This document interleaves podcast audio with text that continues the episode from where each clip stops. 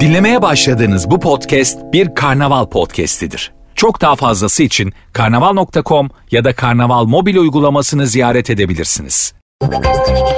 Keynes bizi kandırdı. Hani haftada iki gün çalışacaktık? İngiliz iktisatçı John Maynard Keynes, büyük buhranın küresel ekonomiyi ciddi şekilde etkilediği 1939 yılında İspanya'da bir konferansta torunlarımız için ekonomik olasılıklar başlığıyla bir konuşma yapıyordu. O dönem kapitalizm yükselmiş, Sovyetler Birliği modeli tartışılmaktaydı. Elbette Keynes daha sonra Keynesyen ekonomi olarak ifade edilecek makroekonomik düzenden söz ediyordu. Wikipedia, Keynesyen ekonomi hakkında kısaca şöyle diyor özel sektörün ağırlıklı olduğu ama devlet ve kamu sektörünün büyük role sahip olduğu bir karma ekonomiyi savunmaktadır. Keynesyen ekonomiye göre özel sektörün verdiği kararlar bazen verimsiz makroekonomik sonuçlara neden olmaktadır. Bu nedenle devlet etkin bir şekilde rol alarak iş döngüsünü stabilize etmelidir. Yani işin meali, üstadın kamu özel bir arada dengeli bir iş dünyası hayali vardı. Keynes 2030 yılına gelindiğinde insanlığın o zamana kadar göreceği en büyük zorluğun boş vakitlerinde ne yapacağını bulması olduğunu söylüyordu.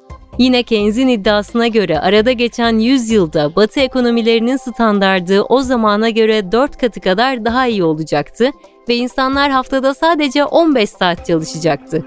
Keynes bu fikirde yalnız değildi. Sınırlı çalışma saatlerinin gelecekte hayata geçirileceğini iddia eden Benjamin Franklin, John Stuart Mill ve hatta Karl Marx bile günlük çalışma saatlerinin çok düşeceğini söylüyor, en büyük sorunun geriye kalan boş zamanda neler yapılacağının belirlenmesi olacağını düşünüyorlardı. Haftada 5 iş günü çalışma modelini ilk uygulayan Henry Ford oldu. O da çok istediğinden değil, işçilerinin daha verimli olacağını, verimli olan işçilerinin ürettikleri arabayı dahi satın alabileceğini düşündüğü içindi. Amerika Birleşik Devletleri Senatosu 1933'te haftalık 30 saatlik çalışma yönetmeliğini Senato'dan geçirdi. Ama bu teklif Temsilciler Meclisi'nde takıldı. Başka ütopik varsayımlar da vardı. Mesela Nixon yakın bir gelecekte haftada sadece 4 gün çalışacağımız vaadinde bulunurken önemli düşünce kuruluşlarından Rand Corporation nüfusun sadece %2'sinin ülkenin geri kalan tüm ihtiyacını karşılayabileceği dünya öngörüsünde bulunuyordu. Bilim kurgu yazarı Isaac Asimov ise 2014 yılında az çalışmaktan sıkıntının yaygınlaşacağını, ciddi zihinsel, duygusal, toplumsal sorunların ortaya çıkacağını ve milyonlarca insanın ne yapacağını kara kara düşüneceğini iddia ediyordu. Sosyologlar ise çok daha inançlıydı. 1970'lerde çalışmanın olduğu gibi son bulacağından çok eminlerdi. Amerika Birleşik Devletleri İçişleri Bakanlığı da 1974'te boş vaktin geleceğin en çok düşünülen sorunu haline dönüşebileceğine inananlar arasındaydı. Nihayet beklenen oldu. 1980'lere gelindiğinde çalışma saatlerinde azalma durdu.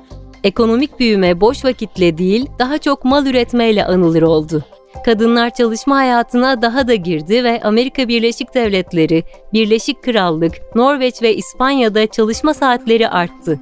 2000'lere geldiğimizde robotlar, otomasyon ve yapay zekanın iş gücüne etkileri tartışılmaya başlandı. Her koşulda robotlar mesleklerimizi yok etmeyecek ama pek çoğunu bitirebileceklerdi. Ancak sadece bir kısmında gerçek bir insanın çalışması gerekli olan görevler olacaktı. Amerika Birleşik Devletleri'ndeki tüm işlerin %16'sının 10 yıl içinde otomasyon yoluyla gerçekleşeceğini iddia eden araştırma şirketi Forrester, yeni işlerinde en az %9'unun otomasyon aracılığıyla yeniden yaratılacağını söylüyor. Son zamanlarda pandemiyle birlikte haftada 4 gün uzaktan, yarı zamanlı çalışma egzersizleri yapılıyor. Ancak görülüyor ki yaygın uygulanması için epey antrenmana gerek var. Çalışanlar umudunu yitirmesin. Gelelim bugüne. Keynes'in 1930'da söylediği günde 2 saat çalışacağız söyleminden çok uzağız. Dijitalleşmenin doymak bilmez hızı her alanda değişim yaratırken 20. yüzyılda imalat, 19. yüzyılda tarım sektörünü tamamıyla değiştiren küreselleşmeden çok daha hızlı bir biçimde etkileneceğiz. Robotlara işini kaptırmayacak 6 özelliğe sahip çalışanlar.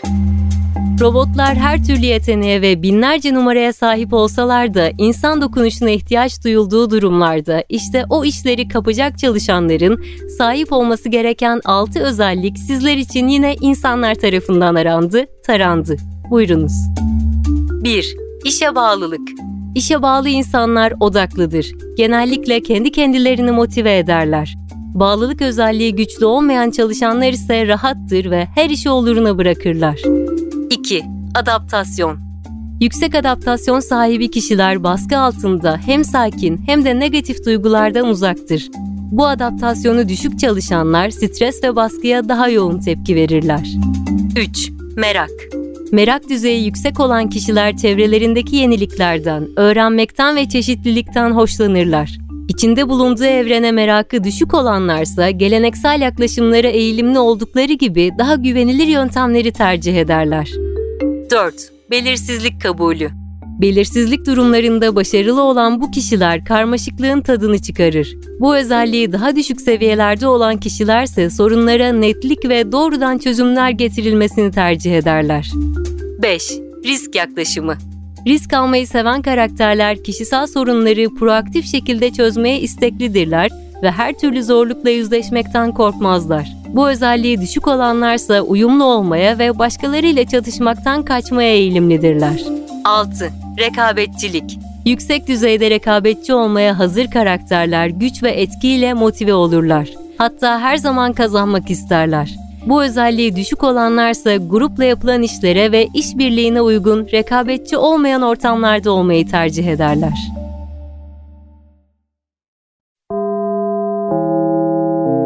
Dinlemiş olduğunuz bu podcast bir karnaval podcastidir. Çok daha fazlası için karnaval.com ya da karnaval mobil uygulamasını ziyaret edebilirsiniz.